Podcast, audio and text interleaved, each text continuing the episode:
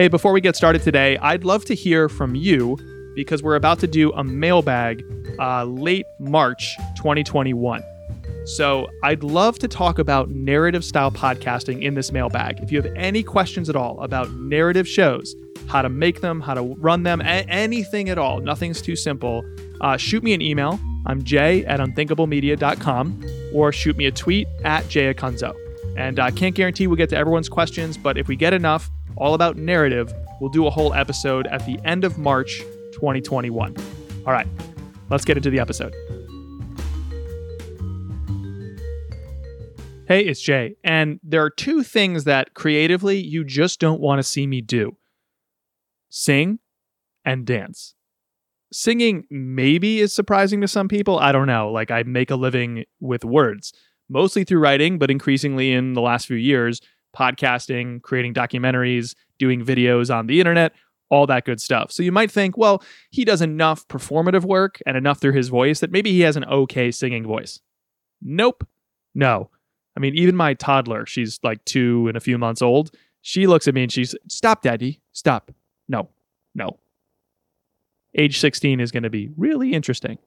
Anyways, you don't want me to sing. As much as I wish I could front a band, I'll have to settle for all the keynote speaking and the podcast stuff that I do as a proxy, which my wife is convinced is why I love doing it, because I'd rather be fronting a band and I don't have the skills.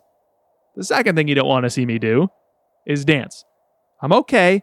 I can hack it, but mostly, especially before 1 or 2 bourbons, I'm doing that classic white guy shuffle. You know what I mean? I got my elbows in, I got my hands near my shoulders, I'm swaying back and forth, and I'm doing this.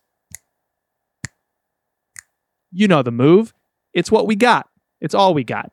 So you don't want to hear me sing, and you probably don't want to see me dance. But here's the deal. Every time I fire up a microphone, I feel like I'm dancing. Not because I'm happy, that's part of it too, but also I feel like being a great interviewer is to be a great dance partner. Sometimes you're trying to lead them left. Sometimes they're falling a little bit too far to the right, and you have to gently and sometimes forcefully nudge them back to center. There's all these subtle moves, and all of it creates one experience that the audience hopefully just takes in, except there's all these tiny moves going on. And I think the only important thing as a dance partner, as an interviewer, is to lead at all times. Be in control, have a plan, keep the final experience in mind in a way your guest will not, and be a good dance partner. Sometimes help them out, sometimes lead, sometimes let them lead.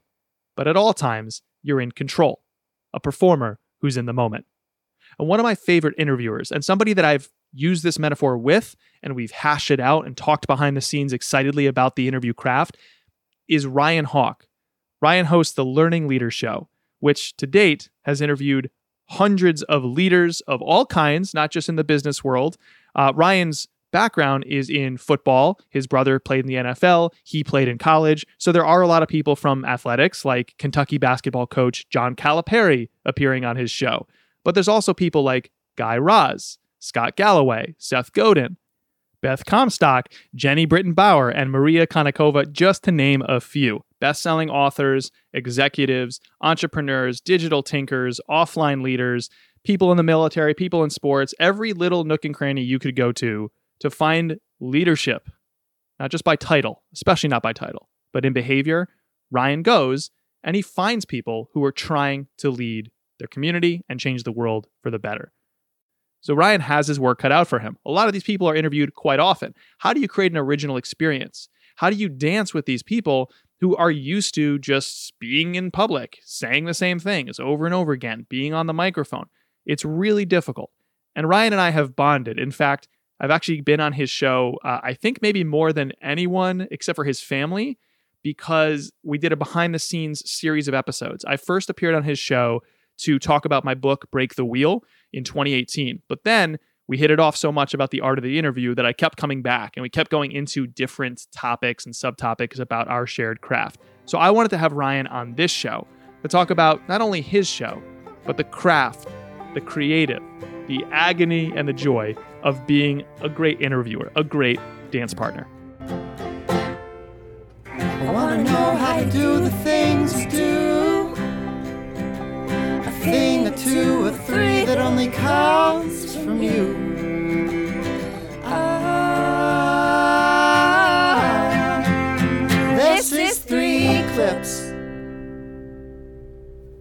Welcome to Three Clips, where podcasters take us inside their best work. If you're new here, I'm Jay Acunzo. I'm your host. I create this show and another podcast called Unthinkable, which is stories of creative people who break from conventional thinking. So between these two shows, I've just learned that creativity happens in the micro. If you look hard enough at anyone's big completed product, whether it's an amazing show we like, their book, some big idea, whatever it is, a technology, if you really look under the hood, it's all about the tiny techniques, the micro moments, and the refreshing wrinkles. That's where creativity happens. So if you want to make a great show, embrace the minutia, the grind, the reps to build your body of work. So on this show, every episode, we ask a podcaster we admire to help us break down something they created as part of their body of work. Today, we talk to Ryan Hawk of The Learning Leader Show, who reveals some of the small stuff that made a big difference for his podcast. So this is a long time coming to have you on Three Clips, because every time we speak about the craft of interviewing, even if it doesn't start that way. And I've been on your show several times to riff about different topics, including the art of the interview and the behind the scenes of your show. So it was time. But one question I've never asked you is how you started the Learning Leader Show. Like, how did you get into this medium and this craft? So I guess it was 6.5 years now. I was working in corporate America, had a good job, sales management role, or I was a director at the time, and just finished my MBA. It took me 6 years. The company pays for it. And I finished, and I was going to go back to school because I thought it was a waste of money. If the company is going to reimburse me for education, I should go and use that money. But at the same time, Jay, I had a dinner set up with Todd Wagner, who was Mark Cuban's less famous business partner with broadcast.com. It was a group dinner, but I went early and was able to finagle my way to meet with Todd early. And I just peppered him. You know how I am. Like, I just peppered him with questions, like trying to understand how he did it, all of this stuff. And he was so kind and gracious and just giving with his time and was humble about it. And I remember flying home from that trip, and I thought, instead of going back to college, like going to another postgraduate degree, could I create my own leadership PhD program where I get to choose all of the professors and I get to ask them whatever I want? And at the time, I was listening to like Joe Rogan and other kind of early OG podcasters, Bill Simmons, some of those types. And also within my job, I was either hiring for my own team or placed on other projects to help other teams hire. So because of that, I was interviewing a lot, meaning I was the one asking the questions. Right. So I gotten some reps. I got so I developed some ability to ask questions and listen and ask better follow-up questions, which are always the best ones, and try to like understand a person. And so I kind of, that's like the confluence of events of like, should I go back to school? I had this great meeting with this incredible billionaire, and then I had gotten some repetition as an interviewer. And so all of those things kind of came together. I talked to my brother and my wife and one of my best friends, Greg Meredith, and he was like, why don't you start your own? And I thought, yeah, why not? And so at that point, I wanted to kind of a deep dive of like, how do I do this? And how does iTunes, remember it was iTunes then, how does iTunes work? And so I just went down that entire rabbit hole. And at that point, then I recorded 22 episodes, and we can get into the studying of how the algorithms and all that stuff work. But I did all that work prior to launching. I did all the interviews so that I would have 8 weeks worth of interviews leading up to launch. Let's get into that, because you're now past 400 episodes. But congratulations, by the way. I haven't spoken to you since you passed 400. That's huge. Thank you. What was your first interview for the Learning Leader Show? Not the first that published, but the first interview, which maybe was the same. Jason Gaynard, he runs Mastermind Talks. And it's funny, I had recently read, I think a Forbes article about the fact that he was this like incredible networker. And that's not something I was particularly good at. He was very kind and generous because I wasn't very good. What do you remember about it? Being very nervous, being very scripted, not listening great, because I was just thinking about the next question as opposed to, which is normal, as opposed to listening deeply and then thinking of a good follow-up instead of just looking at the list and going to the next one. Mm. How about worst interview that you've had? So I don't publish every interview that I do. So Is that right? I knew you removed some stuff. I didn't know you've actually sat on some stuff. I sat on a lot of stuff. Oh, wow. Why?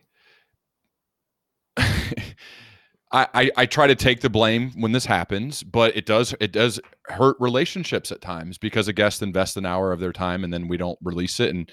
And usually what I'll say to them, and which is the truth, is either as a combination of me not being prepared, them not coming with energy and good storytelling, them not fully understanding why they've been able to sustain excellence and tell that story.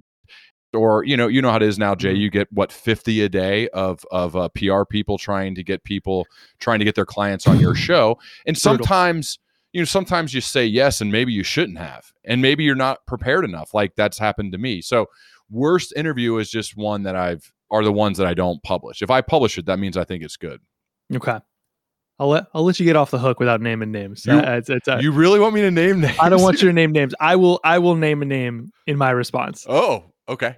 But it's because this was entirely my fault, end to end, start to finish. And that's an interview I did with Brian Koppelman, writer of Billions and showrunner Rounders, and Rounders and several other movies. I think Ocean's 12. Yep. Or 13. So I admire the guy. He's got a great podcast, The Moment, that I wanted to ask him about. And I was waiting late night in an airport. I forget what city. It was like in the throes of a speaking tour. I was like all over the place. I can't remember, but I was beat. I was exhausted. Yeah. So my filter was off.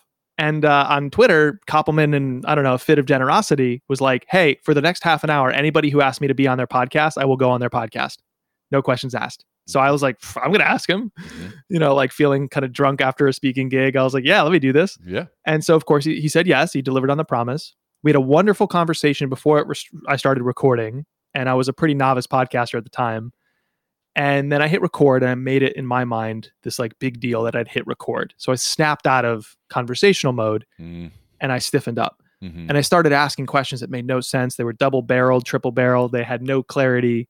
He would ask for clarification. Well, you're taking all the blame here. You're not giving. So you're saying your worst one was because of you, not because of the guest. 100%. Okay. All right. The punchline of the Koppelman story. Okay. I thought it went okay. I relaxed. He gave some good content. And then I was editing it at a coffee shop outside of Harvard Square, where I lived at the time. And I like bumped into a friend. I was sitting at a table by the door, and the friend was sitting further into the cafe. So I swiveled in my chair to face internally to the cafe to talk to my buddy. And when I turned back, my laptop was gone from the table. I hadn't moved my chair. I just turned my body. Someone had walked in the front door, sat down next to me, and very casually, because I saw the video footage after, swiped my laptop off the table without me noticing, put it in their backpack and left. And I talked to the barista, and they're like, yeah, we've had that happen a few times. And so it's like, put up a sign or something, right? Like, I felt like such an idiot. I emailed or I DM'd Koppelman, and I was like, Brian, I'm so sorry. I'm incredibly frustrated and very embarrassed, but I need in good faith to tell you what happened, why your episode won't be coming out. This is exactly what happened. It sounds made up. I swear it's true. I would never ask you to come back on the show. I just appreciate your time. Thinking maybe if I said it that way, he'd come back on the show. Yeah. And of course, he just said like, oh, that sucks. Thanks for telling me. Good luck. And that was that. That was that. And you didn't have it on like Google Drive or Dropbox or anything. It was just on the computer. The lesson, as always, is back up your stuff. That's brutal, man. I didn't know that. That is brutal. That was my worst. That was my worst. All right. I want to break down your show. Okay. And to do that, we're going to look at this second interview you've ever had with one of your heroes and mentors, Jim Collins. So Jim is a best-selling author multiple times over. Good to Great is his famous book, kind of exploded him into the national zeitgeist in the business world anyway. And you actually did something for this episode the second time he's come on your show. You split up the interview into two parts, two different episodes for your show. It's mainly because of the length. It was long, and but you got, so that means you booked Jim, an in-demand guy, for more than an hour. We talked for over 2 hours. Yeah. Wow. Is that the norm? Do you usually book your guests for, because you go long? No. You have there's a lot of interview shows out there. It's normally an hour. Jim's a unique case in the fact that I've really gotten to know him and his team over the past 4 years. I mean, just the process to get him the first time was insane. I mean, I cold emailed him 50, 60, 70 times. And then his team started setting up phone calls. Hold on. 50, 60, 70 times. Absolutely. Over what period of time? I started emailing anyone affiliated with Jim Collins the second I decided to have a podcast. Good to Great is my Bible when it comes to management and leadership. So anyway, I was emailing him a ton. And then his team started setting up calls. I'm like, well, this is great. So we'd get a call and he wouldn't be on. It would be like a team of people and they'd pepper me with all these questions. And I'd tell the truth. You know, my show wasn't that big and I was telling the truth. And they'd say, thank you very much. And they'd email me like a week later and say, he's not doing it. And I had like 4 or 5 calls over the course of years leading up to that first one. So I remember they set up a call again, and at the end of the call, they're like, all right, Jim's going to do it. I'm like, he's actually going to do it now? I don't think there's any other guest that I've had calls where I'm interviewed by the team before they make the decision. So anyway, that's the lead up to the first time. Right. And when his next book was coming out, his great team, Mel, one of the leaders on his team, I have built a good relationship with Mel. She said, hey, he's going to do a couple. I think he said like me and Tim's and a few others and Tim Ferriss. And I said, oh, awesome, let's do it. And then once we booked it though, he booked like half the day. So he's like, no, I'm good to go as long as you want. So we went for 2 hours. That's fantastic. Now you are a respectful, generous human being. I know you to be anything but a spammer, right? Because a lot of people when they say, oh, I emailed them 50, 60 times, it's just peppering the same message, the same ping. I'm going to DM you on 3 different channels, the same moment in time. Right. It's obnoxious. So you're actually moving closer to a no than a yes. Right. Obviously, that's not what you did. Also, I knew, Ryan, you would blow up my nice, neat format here because we would go deep on certain things that we haven't gotten to a clip yet. You're going to edit this, right? I'm going to edit a little bit, but okay. I have to ask you because this is just too much gold not to follow up. What were your overtures? Like, How did you change your outreach so that you were respectful the whole time? I put calendar reminders for myself, for people to try to do it at a respectful distance between the emails if I'm ignored, or which is normally what happens. And it was always about updating them on how my show was growing. So my whole cold email formula, if you will, Jay, is honest gratitude and a compliment about, you know, Jay, I love Unthinkable and I love it because of, I love the way that you approach your guest or you approach a topic and the questions you ask and the way you're, very with specificity. And I'm going to give them a little bit of credibility of why it's worth their time. And so each time, if I'm following up with somebody that has ignored me or had said no, hey, here's the latest. Here's an update on what has happened since the last time we've talked. We hadn't talked. We just emailed, or I emailed you and you didn't respond. So that's like the regular cadence for me. And it's still going on to this day. And I don't think I'll ever stop doing it. There'll always be people that I can't get that I'm going to continue to try. I guarantee you, though, there are some people that are probably still don't like that. God, this guy's emailing me again. Man, I wish he'd stop. You know, I'm sure that happens. I'm sure that still happens. But I mean, my background too, my first job, as you know, Jay, I was a telephonic sales rep, pounding the phone, 70 dials a day, and email was another tool we use. So I'm very used to cold outreach. Yeah, you can take the rejection and the prospect of rejection pretty well. But again, I do know you to be someone who is respectful. I think the way you try to be line that up. Yeah, it made sense. Yeah. All right, let's get into deconstructing your show. So we do the same format every time. We use 3 clips to illustrate 3 important things about show development: the premise, the experience inside the episodes, and then the connection you forge with your audience. And then we're going to have a 4th segment looking ahead with no clip, looking ahead about reinventing your show and improving it. And a reminder to you, the listener, stick around after the closing credits where Ryan is going to share his Play It Forward selection. That's a podcast that he wants to recommend that is not at the top of the charts to show some love to it. Mm-hmm. So, all right, let's hit into the section about your premise. So we know now it's an interview show. People will know that from my voiceover, from our conversation so far. The premise is that great thing that prompts subscription. It's the thing that aligns with people. And subscription, as people have heard me say before, is not about clicking a button or joining a list. It's about alignment. It's about depth of belief and saying, yes, I will go with you on this journey, Ryan, of you trying to learn what it takes to be a great leader And as you ask your guests when you open in most of your episodes, what does sustaining excellence look like? What does it take to sustain excellence? That's the journey you're on to figure out what it is. So people align with the premise. It's a powerful way to grow your show and make decisions inside the show as the creator. So this clip illustrates this premise. And in this first clip, just to tee it up, Jim is talking about one of his first mentors or one of his mentors, Bill Lazier. Yes. And this concept they're talking about is called the trust wager. You're lighting up. So clearly this is a special moment to you. The trust wager, where basically you assume the best in other people. So first we're going to hear Jim Collins talk about Bill Lazier, and then we'll hear you, Ryan, follow up with a quote from one of Jim's books. Bill just had this gene in him, which is to believe in people. He just, and so I think also part of it, I don't know if there was anything particularly special about me, because I think he did this for a whole bunch of other people in other walks of life. And he just had this instinct that if he believed in people and he trusted them and he threw them out there, that even if some people disappointed, the net benefit of it's almost like being a venture capitalist, right? Where, you know, maybe you place 10 bets and 7 of them end up, you know, kind of not making it.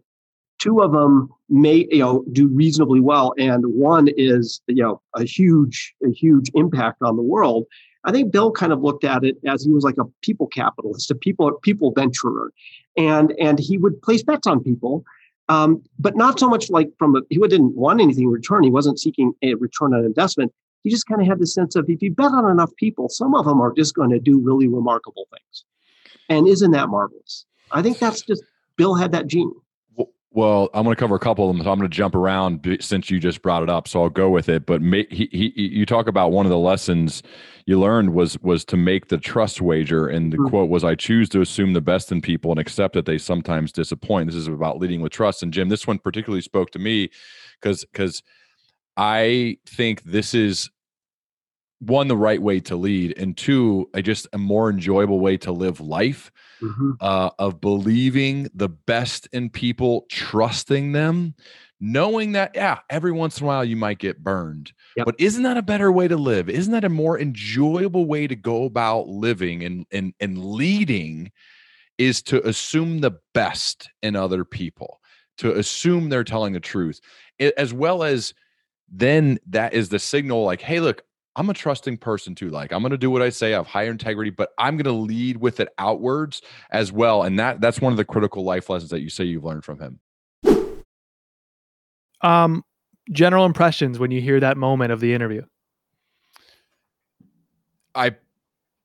I was going to talk about the trust wager with him. It was in my notes. I had many quotes from his book, from Bill and him's conversations. It was important to me to get it on tape, because a couple things. 1, I worked for a boss who led the opposite. In fact, he told me, you haven't earned my trust. He hasn't earned my trust. She hasn't earned my trust. It might take a while. Whereas, and those types of people repel high integrity, high trusting people, versus the ones who lead with trust. They attract the type of people that we want to be around. And so it's really important for me to get that on tape, to get Jim and I talking about that, because I also am letting my audience know this is something that is really important to me, of living and leading a life of trust. And every once in a while you get burned, and that's the way it goes, and that's okay. But this is the way I want to live. And I actually am signaling to them, I want to attract other people that lead with trust to me, because those are the type of people I want to be around. If for a longtime listener, what they would say, like the premise or what my show is about is, as I've said, my favorite leaders, the leaders that I've wanted to follow in my life, are lifelong learners. They're learning leaders. They are constantly working on themselves to get better, to grow and improve. The other word you may hear associated with my show is excellence and sustaining excellence. And to me, I think it's hard to sustain excellence over time if you don't lead with trust.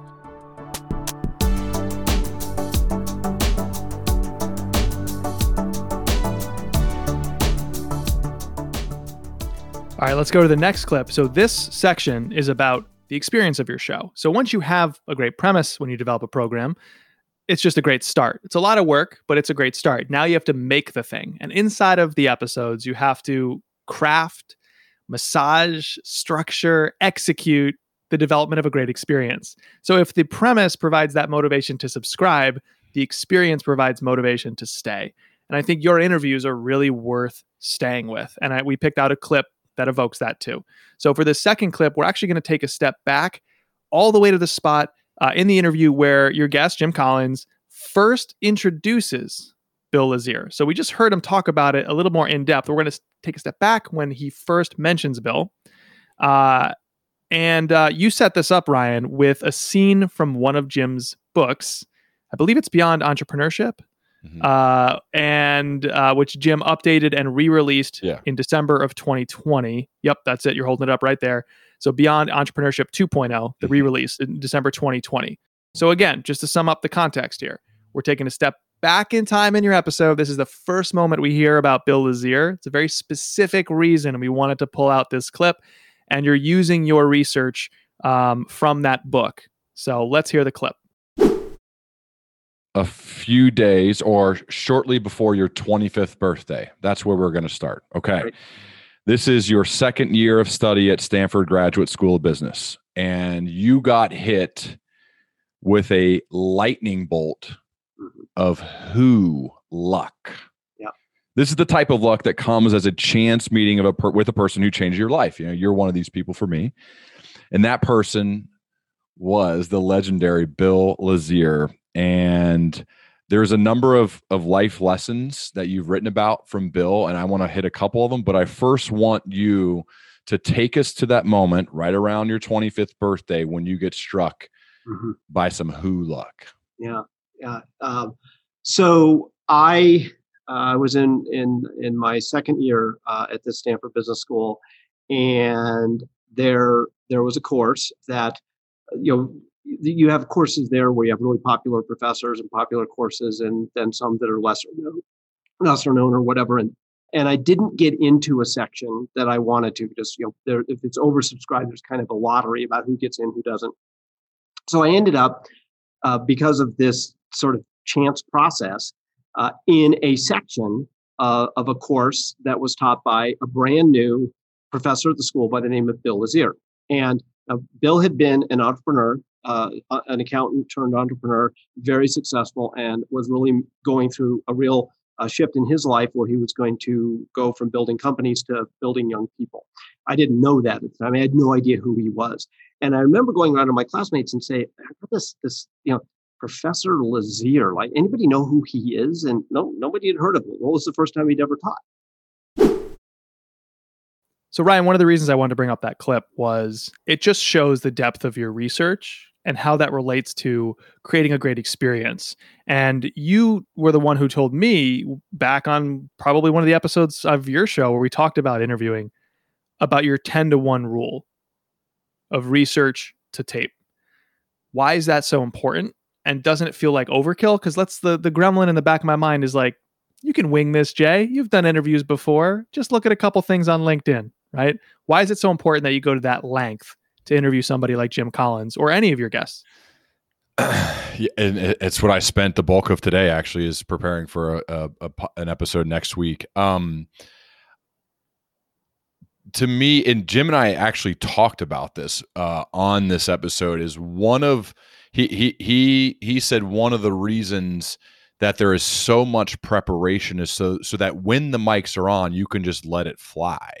You've got it kind of built in. And so to me, that's part of my prep starts way back from learning from the legendary Bob Gregg and Ron Ollery football coaches to be over-prepared for games, to make practice harder than games. And so that when you showed up on Friday nights, it actually seemed easier than what we had done leading up to those moments. And so I take the same process to keynote speaking, to recording podcasts, to working with clients. And I don't think, and I don't say this like as a fake humility, I truly mean this.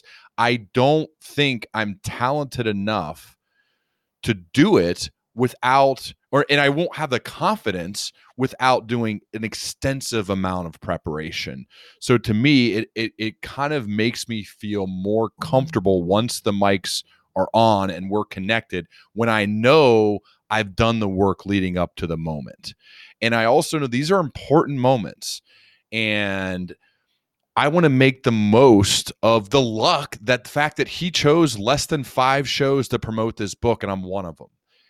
Like, I don't want to look back and say, God, I should have read more, or I should have watched more on YouTube, or I should have really thought this through, or emailed you with Mel more about some of the backstory. One of the reasons why you saw me smiling when I was listening to that was because I spoke with a great deal of confidence when I said, take us to that moment when you were struck with a lightning bolt of who luck. Now, those are his words. Right. And I was reading back his words because I read it in his book and I liked his words. That's why I used them. But I didn't say them like meekly or like defensive or like I was scared or nervous. I said it like I knew what I was talking about because I did. You know, my favorite analogy about interviewing is that you're a dance partner. Yeah. Right. And sometimes you're moving with more confidence and your guest is taking your cues or the cues that they have from you. And sometimes it's in reverse where they take a step you didn't expect. You're like, oh, this is interesting. Let's go this way. Yeah. I love that idea of pulling out your research. And especially because you and I don't host like gotcha shows, right? No. It's not like, hey, you didn't think we'd ask it. Here it is. You're basically able to lead someone down a productive path. And I think there's only 2 types of paths to walk really in these interviews. There's story and analysis. And the story, I think, is what grips far more than the analysis. And the analysis is more relevant, more succinct, and it hits harder. It hits home more for the listener when it's on the back of that great story. So I love that. And that's where the research comes in. Another thing that we didn't highlight here that I know you love to do in your research, Ryan, this is me busting out my research on you, which in this case is my friendship with you. But if you weren't, I would have tried to find this type of nugget. When you interview an author, you go to the acknowledgement section first. Correct. And then you ask them about the acknowledgement section. Right. Why? I don't know how it was for you. For me, it was emotional writing that. I cried. I almost like get emotional thinking about my acknowledgement. Your book, welcome to management. My book. Yeah. I get like this rush of emotion just thinking about writing that section. And I want to get, you talked about some of your worst ones were like the corpo CEOs who have their lines. I want to get, if I have someone like that, if you find the person or 2 or 3 that they wrote about in their acknowledgments, and you can tell was actually heartfelt and they wrote it, which I hope all of them are, but you can kind of sense those. I go there first. It's not foolproof. Like there's nothing that is, but I go there first because if I ask them, like you think about Admiral McRaven when I had him on, like he's this tough military guy who helped, plan the raid to kill bin Laden. But I started by talking about his dad and his high school coach and then his wife, because I wanted him out of kind of military mode and into being a real person who has emotion, who cares. I want them to get to a place of love, because then they're out of that mode of like, oh, I got to have my carefully rehearsed answers. I'm actually a person who loves other people and those people love me. And when I bring up their names, which I can cheat because I go to the acknowledgement section, I know who those people are. Then all of a sudden the tone, if you actually watch the YouTube of Jim and I for this conversation, I put an extended version on there. The first thing we talked about was Jim's wife, Joanne, and her triathlon career and his support of Joanne. So that's how we started, because I even though I know him and we've talked, I still wanted him starting from a place of love, and he loves his wife deeply. And I know that about him. So we still started from love. And then if you start there, it's just 2 guys talking.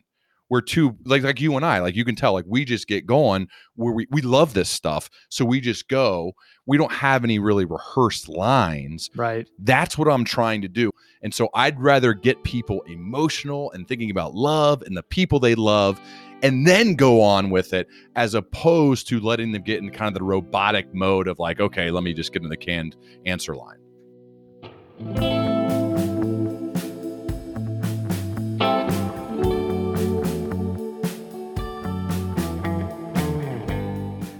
Let's go to the third and final clip. So The Learning Leader Show has a great premise and a great experience inside of it. And one of the most hidden but delightful things about this medium is the ability to connect deeply, which ties right back to what we were just talking about, this place of love. Connect deeply between the voices you hear and the listener. Few experiences feel like they resonate as deeply as a great podcast. And we can get lost in a great interview too. And Ryan, I think many of your interviews, if not all, you get lost in them. Yeah. And that's a skill. It's a skill to do that. You get lost as the interviewer, which is a good sign, and the listeners get lost. So we've picked out a clip where we think you do this really well, and we'd love to break that down. Good. So our third and final clip here comes at the very end of your episode with Jim Collins. We hear a final takeaway from Jim, and then you offer some reflections on the conversation that you just had. So let's take a listen. It comes down to the quality of relationships. How many people can you just, say, hey man, I love you? I'm still sitting here in a bit of awe that Jim and I sat down for over 2 hours and recorded. He just blows my mind with his level of care and preparation and curiosity and the questions he asks. There's so many takeaways, it's hard to even point them out. I mean, I love the way that he starts his meetings when a leadership team comes to Boulder. It makes me want to ask him to be a fly on the wall, and I think I will, to see if I could ever be a part of one of those meetings. Start exactly at 8 o'clock, walk in the room, get out a sheet of paper. There's no wasted effort, no wandering around, no walking into the meeting. They're sprinting from the second he enters. I love that part of it, to making sure they're confronting the brutal facts of their business. And the openers, I think, are critical to setting the tone for a great meeting. And then his prep process, he shared how he feels like an NFL coach with his play sheet, but also being willing and able to be agile and adapt, as well as what it means to make the trust wager and all of the great Bill Lazier talk. There's more of that in part two, but there's I just love the approach of leading with trust and making that wager. Even if every once in a while you get burned, it's a much more enjoyable way to build great relationships, to build a team, to live a happy life. There's so many benefits to it. I will continue to espouse that method forever. So personally, I pick this out because you do get these dual moments of love. You get the moment from Jim, you get the moment from you, where you can tell you've been impacted by that conversation. A 2-hour marathon interview here is still sitting with you. As a voice, as a host and an interviewer, as talent in the traditional performative sense, right? You're the talent of the show. It's your name is on the cover art. What do you see as your role and your relationship for and with the listener? I think it's shifted of one who, and I've tried to listen to my audience. I read the emails. I listen to what people say at the end of a keynote, people who have listened to the show. And one of the themes of what I hear is, we want to hear from you more. We want your perspective. We want to know what you think. And so what I started doing at the end of episodes, probably about 100 or so ago, was giving like a 2 or 3 minute key takeaways from that episode. And the reason I do it is, one, it forces me to work on the skill of distilling a message to its essence, sharing key takeaways that are useful for the listener, and saying thank you. I also share gratitude for the listeners, for the listener at that time. And so in a way, it's a forcing function that I have to immediately jot down a few notes. I record it right after I get done doing the actual recording, so it's kind of fresh. And then for the listener, it kind of gives them a good takeaway. And I've also, every once in a while, I'll sprinkle in a Q&A. So like if somebody sends a question, I will answer that in the outro sometimes too. And that way it connects me a little bit more with the audience, where they are asking questions and I'm answering. And usually if one person asks a question, others probably have similar ones. So I like to experiment. I like to try new things. I like to try to connect with the audience. And I find that when I started doing that, I started getting more response from my audience that they wanted more of that. Then I started getting questions, and then they said they want more of that. So who knows? Maybe that leads to solo episodes, which I've been asked to do. I don't know, but that's part of why I do all of that.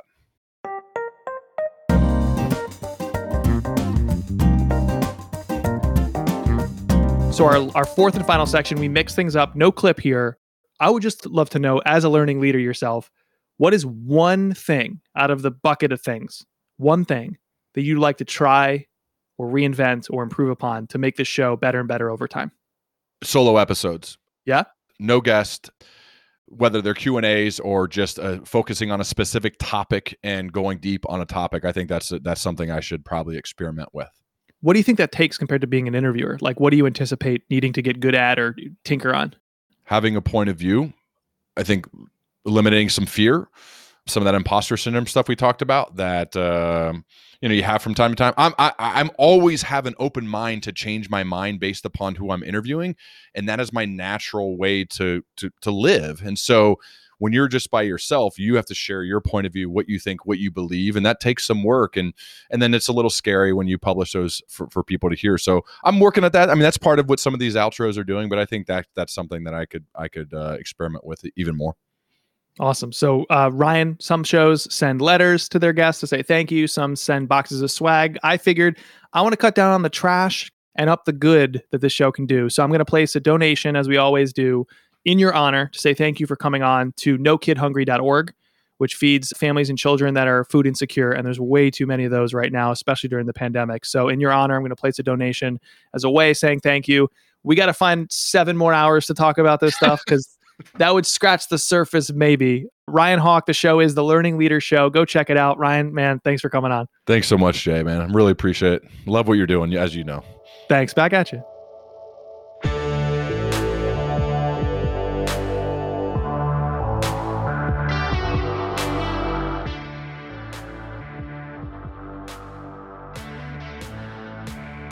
Thank you so much for listening. Every time you do, you're supporting an independent show built by independent creators. This episode was produced by Andrea Maraskin. Original theme music by Cardboard Rocket Ship. A big thanks to our presenting sponsor, Wistia. You can explore their tools for podcasters and video marketers who believe in making marketing more human. Or you can watch their original series about building modern brands. All that stuff, their tools and their shows, can be found at wistia.com. Lastly, you can subscribe to my newsletter, Playing Favorites, where every single Friday morning I send one original story found nowhere else, and it's all about one idea. What does it take to make someone's favorite things? Because isn't that the job? That's Playing Favorites. It's my free weekly newsletter. You can subscribe at jayacunzo.com/newsletter or check your links in your show notes. And now it's time for our bonus segment, where every episode we ask our guest for a podcast they'd recommend that is not at the top of the charts, a show they'd like to show some love to. We call this segment Play It Forward. The show I'd like to shout out is called Intentional Leader with Cal Walters. Cal is an American hero who has served our country. He's also a lawyer, a thoughtful, intentional leader, still serving our country. And I hold our military in the highest regard. I was very fortunate to be a guest on Cal's show. He's had other incredible leaders, both in the military world and outside of it, on his podcast. I found him to be incredibly prepared, very curious, extremely kind, really humble. He's accomplished a lot. He served overseas. He served here at home. And I'm just a big fan of Cal as a person, and I love his show. It's called Intentional Leader with Cal Walters. All right, that's it for this episode. I'm Jay Acunzo, and as always, I believe this work we do is not about who arrives. It's not about how many show up. It's about who stays. So thank you so much for staying with me and with us. We could not do what we do creatively or professionally without your support. Thank you for staying with me, and I'll talk to you this coming Monday with a brand new episode of the show. See ya.